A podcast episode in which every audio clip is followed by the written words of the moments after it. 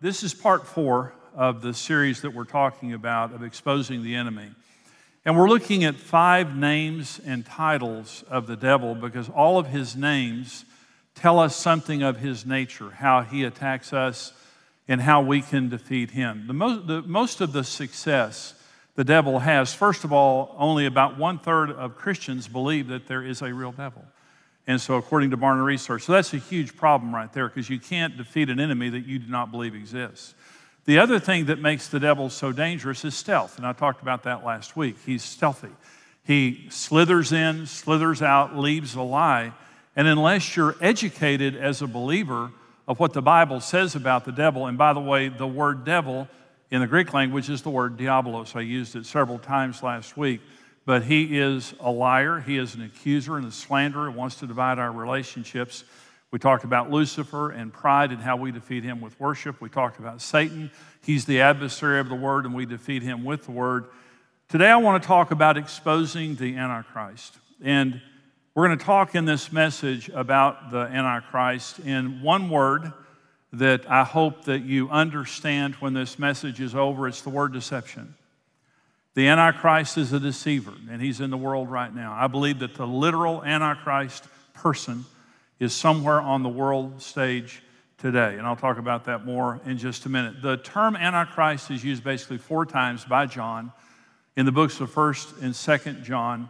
Uh, but the real person, the Antichrist, has 38 titles and names that he has given in the Bible little horn, beast, man of sin, lawless one. We'll see some of the others in this message today, but the term antichrist, anti means two things in the Greek language it means to oppose and it means to replace. This is exactly what the antichrist desires to do in the world today is to oppose the work of Jesus Christ and to replace Jesus Christ in our lives.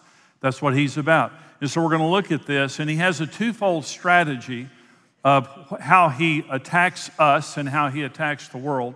The first part of his strategy that we're going to talk about is an outpouring of spiritual deception to incite the world to rebellion against God. This is happening right now in our world.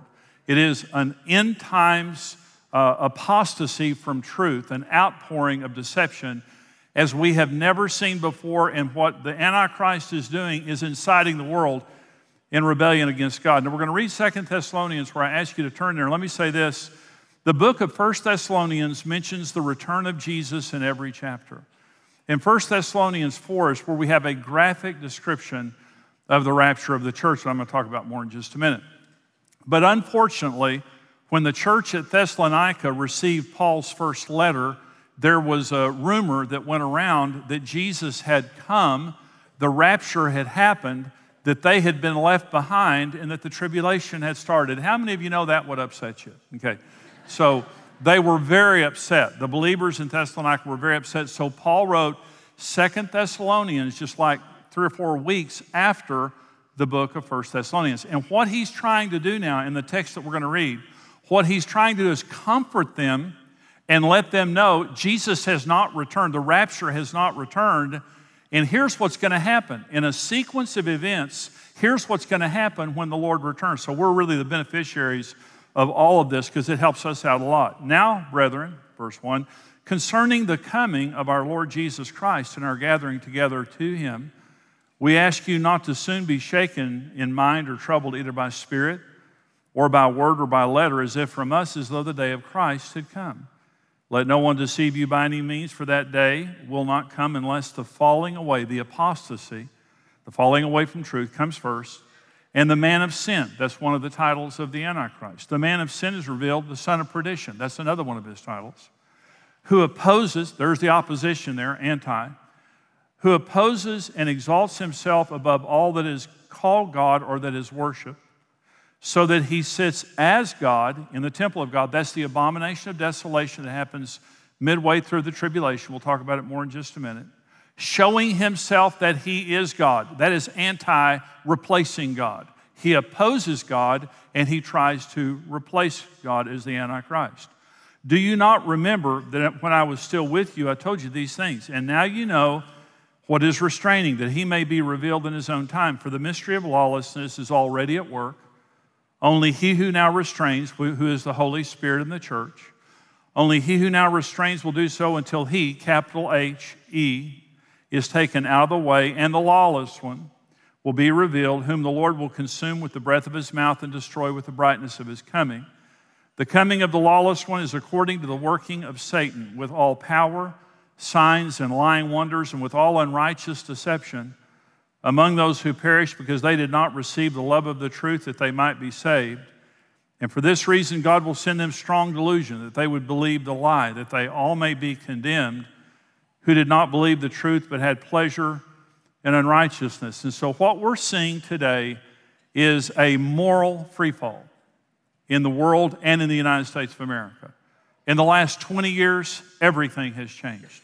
And we see a total mass rebellion against God and against the morality of God. And this is preparing now for the rapture because it says, He who now restrains will do so until he is taken out of the way. And it says, Then the lawless one will be revealed. So we will not know who the Antichrist is until the rapture takes place. And so people ask me all the time, they say, Jimmy, who do you believe the Antichrist is? Well, I have my opinions, obviously. Uh, during football season, it's Tom Brady. Uh, and uh, which makes Bill Belichick the false prophet. That makes sense too. But that's just because I'm a jealous, bitter cowboy fan. But he's really not the Antichrist. But, you know, there are some real good candidates in the world today, but we won't know who it is. We will not know who the Antichrist is until we're gone. And listen, you need to thank God because the, what the Antichrist is going to do on the earth, we will not be here while he's doing it. Now, we see his spirit that is in the world today doing a tremendous amount of damage, but what actually takes place during his reign on the earth, we will not be here. So, let me give you a timeline of end times events according to Second Thessalonians and the rest of the Bible. And again, Paul does us a great favor here by telling us exactly what's going to happen in order. Number one, a growing rejection of God's word and rebellion to biblical morality. Check that box. That has happened. Number two, the spreading of the gospel by the church as the Holy Spirit in the church restrains the work of Satan in the world. This is happening right now. We're preaching the gospel, we're doing the work of Christ. The church is restraining abortion. We are restraining immorality, transsexualism, all that's happening in the world today. And I just want to kind of park here for just a minute on this transsexual stuff because in my lifetime, I never dreamed anything like this would happen. And we have seen the, uh, you know, just the assault on biblical morality for about the last 20 or 30 years. In Canada, recently a child received a medical card uh, which is basically a birth certificate. And for the first time in history, that child received a birth card or a medical card that had an unknown gender on it. They didn't identify the child as male or female because the child's parents identify themselves as non binary. And they're saying they want their child to decide what sex they are. Okay? And in Canada, there's a law that's been passed very recently, and I'm going to read you the kind of headlines of this article. This is a Christian Post. New Ontario, Canada law enables government to seize children from parents opposing gender transition. So if you do not believe in gender transition, and uh, ch- they believe that your children should be removed from you. Let me quote this. The Minister of Children and Youth Services, Michael Coteau, who introduced the bill, said earlier this year that a parent's failure to recognize and support a child's gender self identification is a form of child abuse. And a child in these circumstances should be removed from the situation and placed into protection. I would consider that a form of abuse when a child identifies one way and a caregiver is saying, no, you need to do this differently, Coteau said. If it's abuse, and if it's within the definition, a child can be removed from that environment and placed into protection where the abuse stops. And this is now a quote from a man who opposes that law. With the passage of Bill 89, we've entered into an era of totalitarian power by the state. such as we have never witnessed before in Canada's history, said Jack Fonseca, senior political strategist for Campaign for Life, uh, Campaign Life Coalition.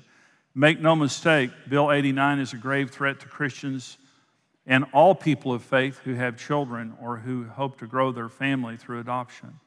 They also, in April of this year, a Christian couple filed a lawsuit against Hamilton's Children's Aid Society after two foster children were removed from their care because they refused to tell the children that Easter Bunny is real.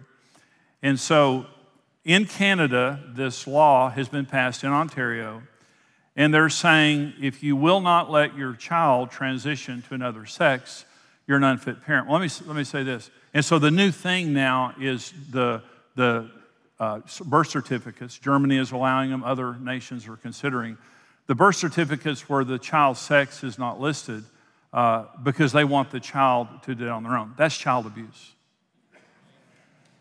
It's not, yeah, that's child abuse. I want to, I want to say something to you. Just a fact you can't change your sex. These people who have sex reassignment surgery, first of all, according to one study, 41% of those people attempt suicide afterwards. It's not because they wake up different sexually, it's because they wake up dead sexually. And it's not what they thought it would be. Of course, it's not. The devil's liar. All sex reassignment surgery is cosmetic and it's pretense. And when you take a child and you put them through this transition, you've destroyed their lives. And there's a lot of little boys that are kind of soft and they'll get over it. And there's a lot of little tomboy girls and they'll get over it. I married one of them. and children need an opportunity to go through their lives with their parents as godly guides, not their parents as agents of confusion.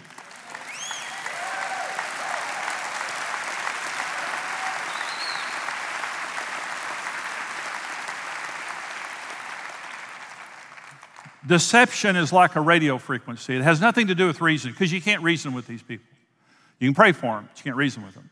But if we all tuned into the same radio station and heard the same music and we were all tapping our toes the same, that's a frequency. If you're not living for God, you're on the devil's frequency. And everyone is hearing the same lies on that frequency. Worldwide, the spirit of the Antichrist is broadcasting the same demonic lies, and the answer is to tune in to this frequency right here and be tuned into truth. We see a mass rebellion, and it says the Antichrist, before he comes, there's all unrighteous deception. And that's what we're seeing right now marriage and family is a marriage today, the ministry that I head. We're restraining a demon spirit of covenant breaking in the world today. There's a demon spirit that is attacking marriage. Uh, absolutes, we believe in absolutes, but the world is built on relativism, where nothing is absolute, and we change our beliefs and values based on who we are, where we live, and what we want, and all of that. But let me go back to the trans- transsexualism for just a minute. Pediatricians, and child experts across America are warning that there's no science behind this and that this is not right for these children. And according to these pediatricians, and you can read this, according to these pediatricians, they are being threatened that if they keep saying this, that they'll be run out of practice. In the state of Texas right now, we're considering passing a bathroom law to protect our loved ones in the bathrooms, public bathrooms. Did you know that corporations around America are warning the state of Texas right now if we pass that bill, they're moving out of Texas? And the National Football League, of all people, are threatening us, telling us if we pass that bill, they're not allowed the Super Bowl to come to the state of Texas. And I say, keep your Super Bowl. We want God's blessing. Who do you think you are?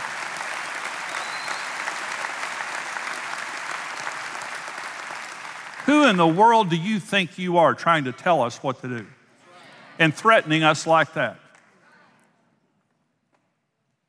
Number three thing that's going to happen on the timeline is the rapture of the church in an instant of time, and it could happen any moment.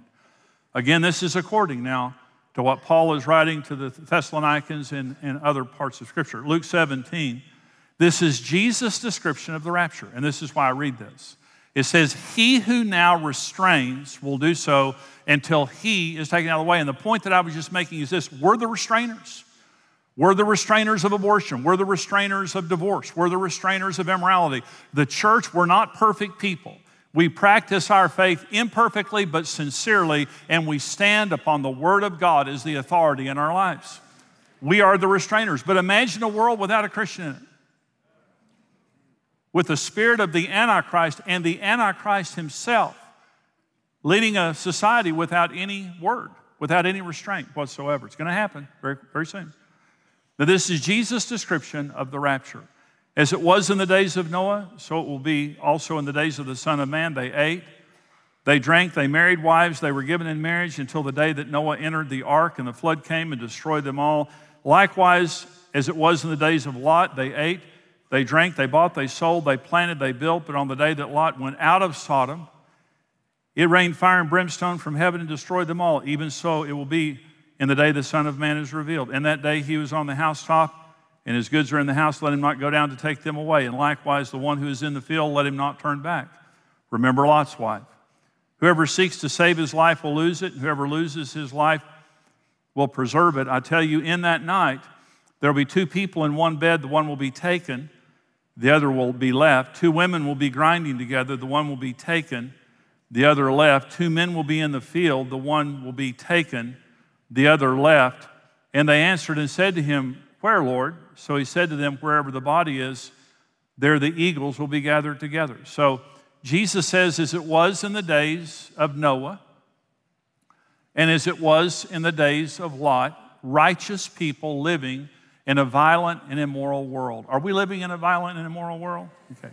So this is what Jesus is saying. Like the days of Noah and Lot, this is a prejudgment, business as usual world. Now, there are people, the tribulation is the last seven years of human history. Okay, so that's, that's the last seven years. We will not be here.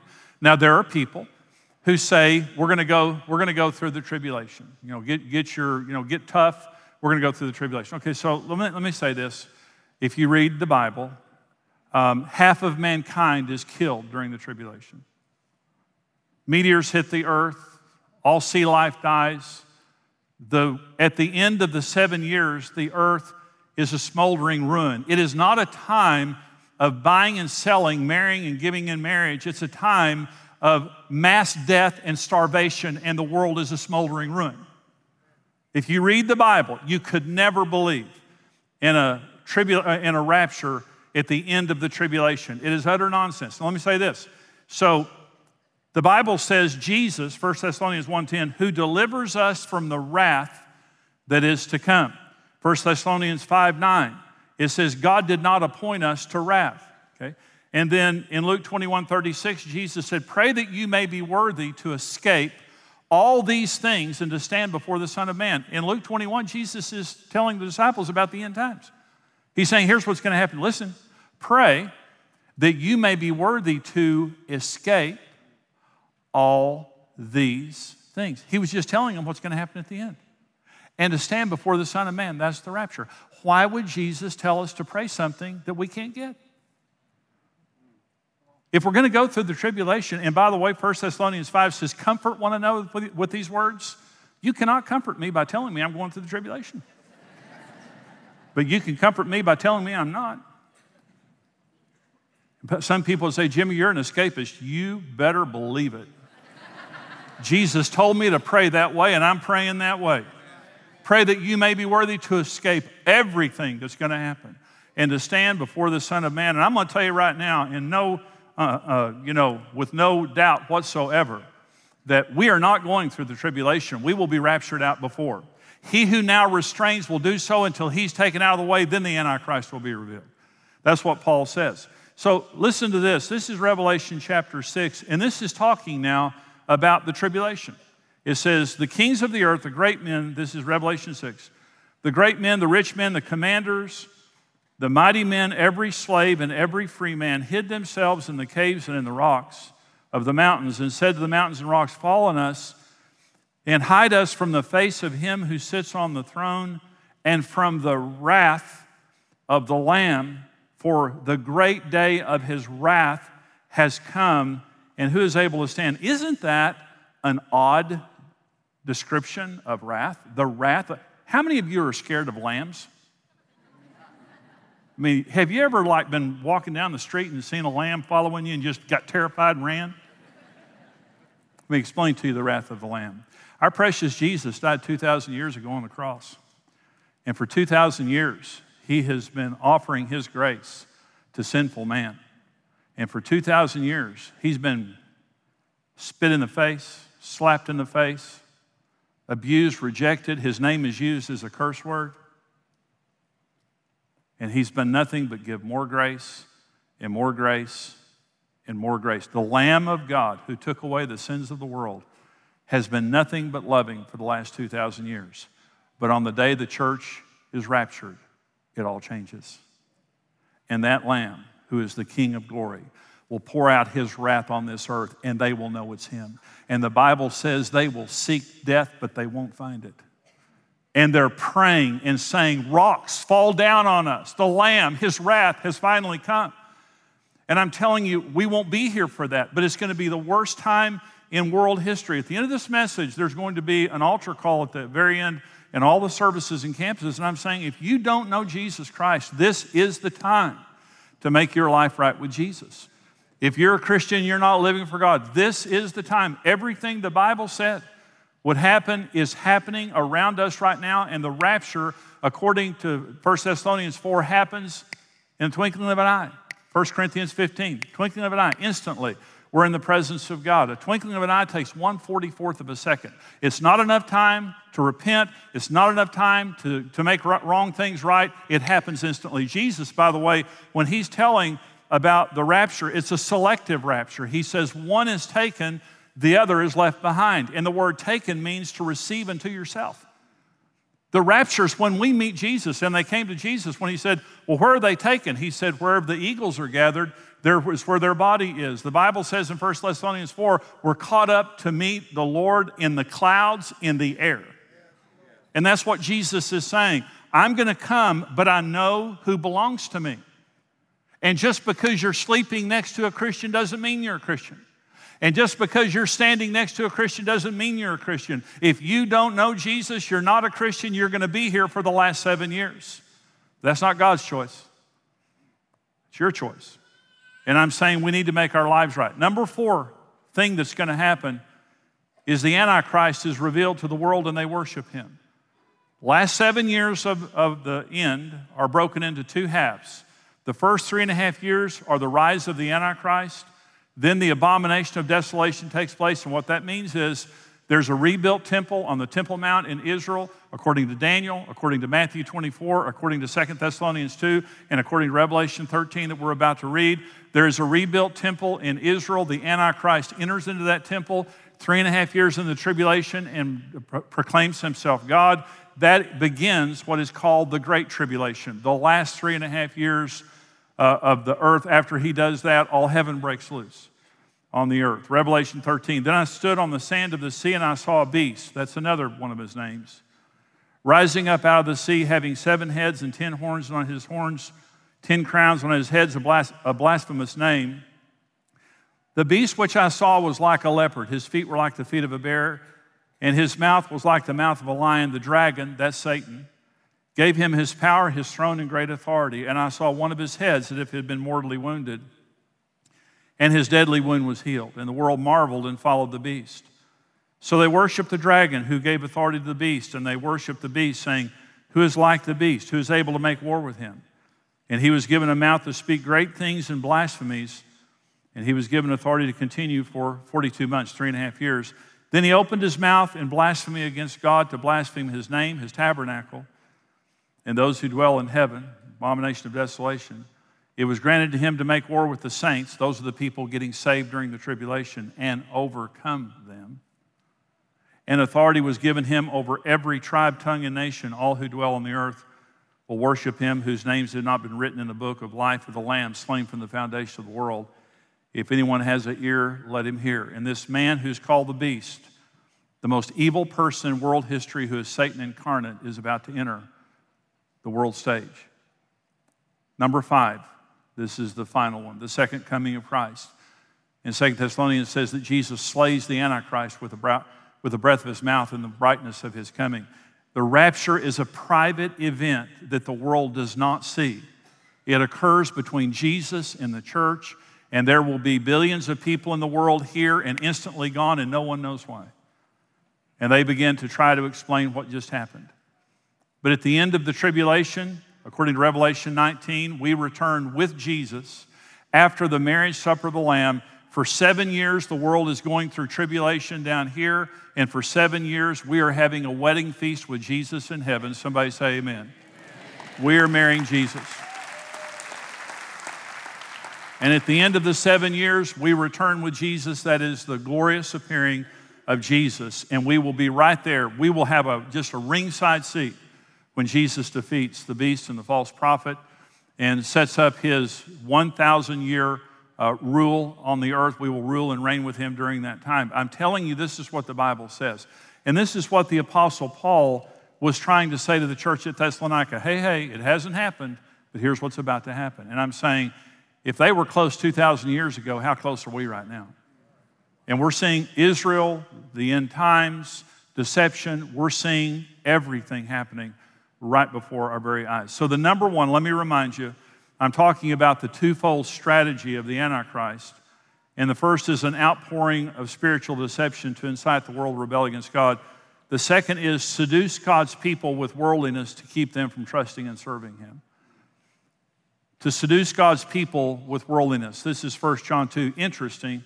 Remember, John is the one who uses the term Antichrist. Do not love the world or the things in the world. If anyone loves the world, the love of the Father is not in him, for all that is in the world, the lust of the flesh, the lust of the eyes, and the pride of life is not of the Father, but is of the world. And the world is passing away in the lust of it, but he who does the will of God abides forever. Little children, it is the last hour, and as you have heard, that the Antichrist is coming. Even now, many antichrists have come by which we know that it is the last hour. And so, if Satan can't keep you from knowing God, and you then know God, what he wants you to do is keep you from trusting and serving God. He doesn't want the church accomplishing our mission, so what he does is he uses the lust of the flesh, the lust of the eyes, and the boastful pride of life to try to seduce us away from God. And John says here, if anyone loves the world, the love of the Father is not in him. If you're, if you're trusting in the world, position, pleasure, and uh, possessions is what he's talking about here. If your trust is in those things, you're not trusting in God the Father. Here's two scriptures, and I'll tell you a couple of stories and I'll finish. Proverbs 10 22. The blessing of the Lord makes one rich, and he has no sorrow with it. Did you know God's, God's the most perfect Father in the universe? You know, he wants, he wants to bless you more than you want to be blessed. But when He blesses you, it's all win win, there's no sorrow. Here's 1 Timothy 6. The love of money is the root of all kinds of evil, for which some have strayed from the faith, and their greediness and pierced themselves through with many sorrows. We have a perfect Father who wants to bless us and who will take care of us, and we don't need the world. We need God the Father. But the Antichrist spirit in the world right now is doing everything he can to try to seduce us with worldliness. All believers. We had a life group before I went into the ministry. Karen and I were members of Trinity Fellowship before I pastored it. I was in business with my family. We had a life group, and we had a couple in our life group, and he was probably 27, 28, and he had a new business. And every week when they came to life group, they asked for prayer. And, and we prayed for him. And his business became successful, very successful. They were very, during the time that we were praying for his business, it was always on the brink of failure uh, for about a year, year and a half. They were very humble. They were the first people there, the last people to leave. But the more successful his business became, the more arrogant he became. And the more successful his, he didn't just dress nicer, he dressed worldly, if you know what I'm talking about. He just looked, he, he acted arrogantly, he, they, worldly. They became less and less frequent uh, members of our group and of the church. And one day I took him out. And, uh, and I said, hey, because I was in business just like him. And I said, I want to I wanna talk to you about something. And, and I just never forget the way he was looking at me across the table. I said, You've changed. You're not the same. And I just told him, You used to be so humble, you used to be so hungry for God, but money has changed you. I thought he was going to attack me at the table. And I was being my sweet self. I'm always so sweet, as y'all can tell. I wasn't being mean. I wasn't, I wasn't being forceful or self righteous with him. I was just telling him, I'm worried about you. I never saw him again. They left the church, they left our life group. I never saw him again. But they divorced shortly afterwards. And everything else I heard about that man was bad. About the time that we were getting married, Karen's dad was starting a business. Uh, he was an insurance salesman in Amarillo, but he was starting a business down here, um, a corporate insurance business selling corporate insurance to Fortune 500 companies. And he struggled for several years. But when we were about in our mid 20s, we married when we were 19 years old. When we were about in our mid 20s, his business just took off and uh, became very successful, and they became wealthy. Karen's parents did. But the wealthier he became, the more humble and godly he became. The exact opposite of the story I'm telling you. Money not only didn't change him and make him worldly, the more wealth he had, the more responsibility he felt to God to steward that wealth properly. And his dependence on God, Karen's dad, I've always respected this about him, his dependence on God, Karen's mom and dad, increased with more money because their money was a blessing. It wasn't something that was in the world luring them away from God. The question is not how much money we have, the question is how much does money have us? And is it compromising our dependence upon God the Father? I want to say something to you. You have the perfect Father, and He's filthy rich. He owns the cattle on a thousand hills. And he loves to bless his children more than you love to bless your children. Jesus said, If you, being evil, know how to give good gifts to your children, how much more will your heavenly Father give to you? He calls us evil compared to God. And I'm saying we don't need the stinking world. We have God as our Father.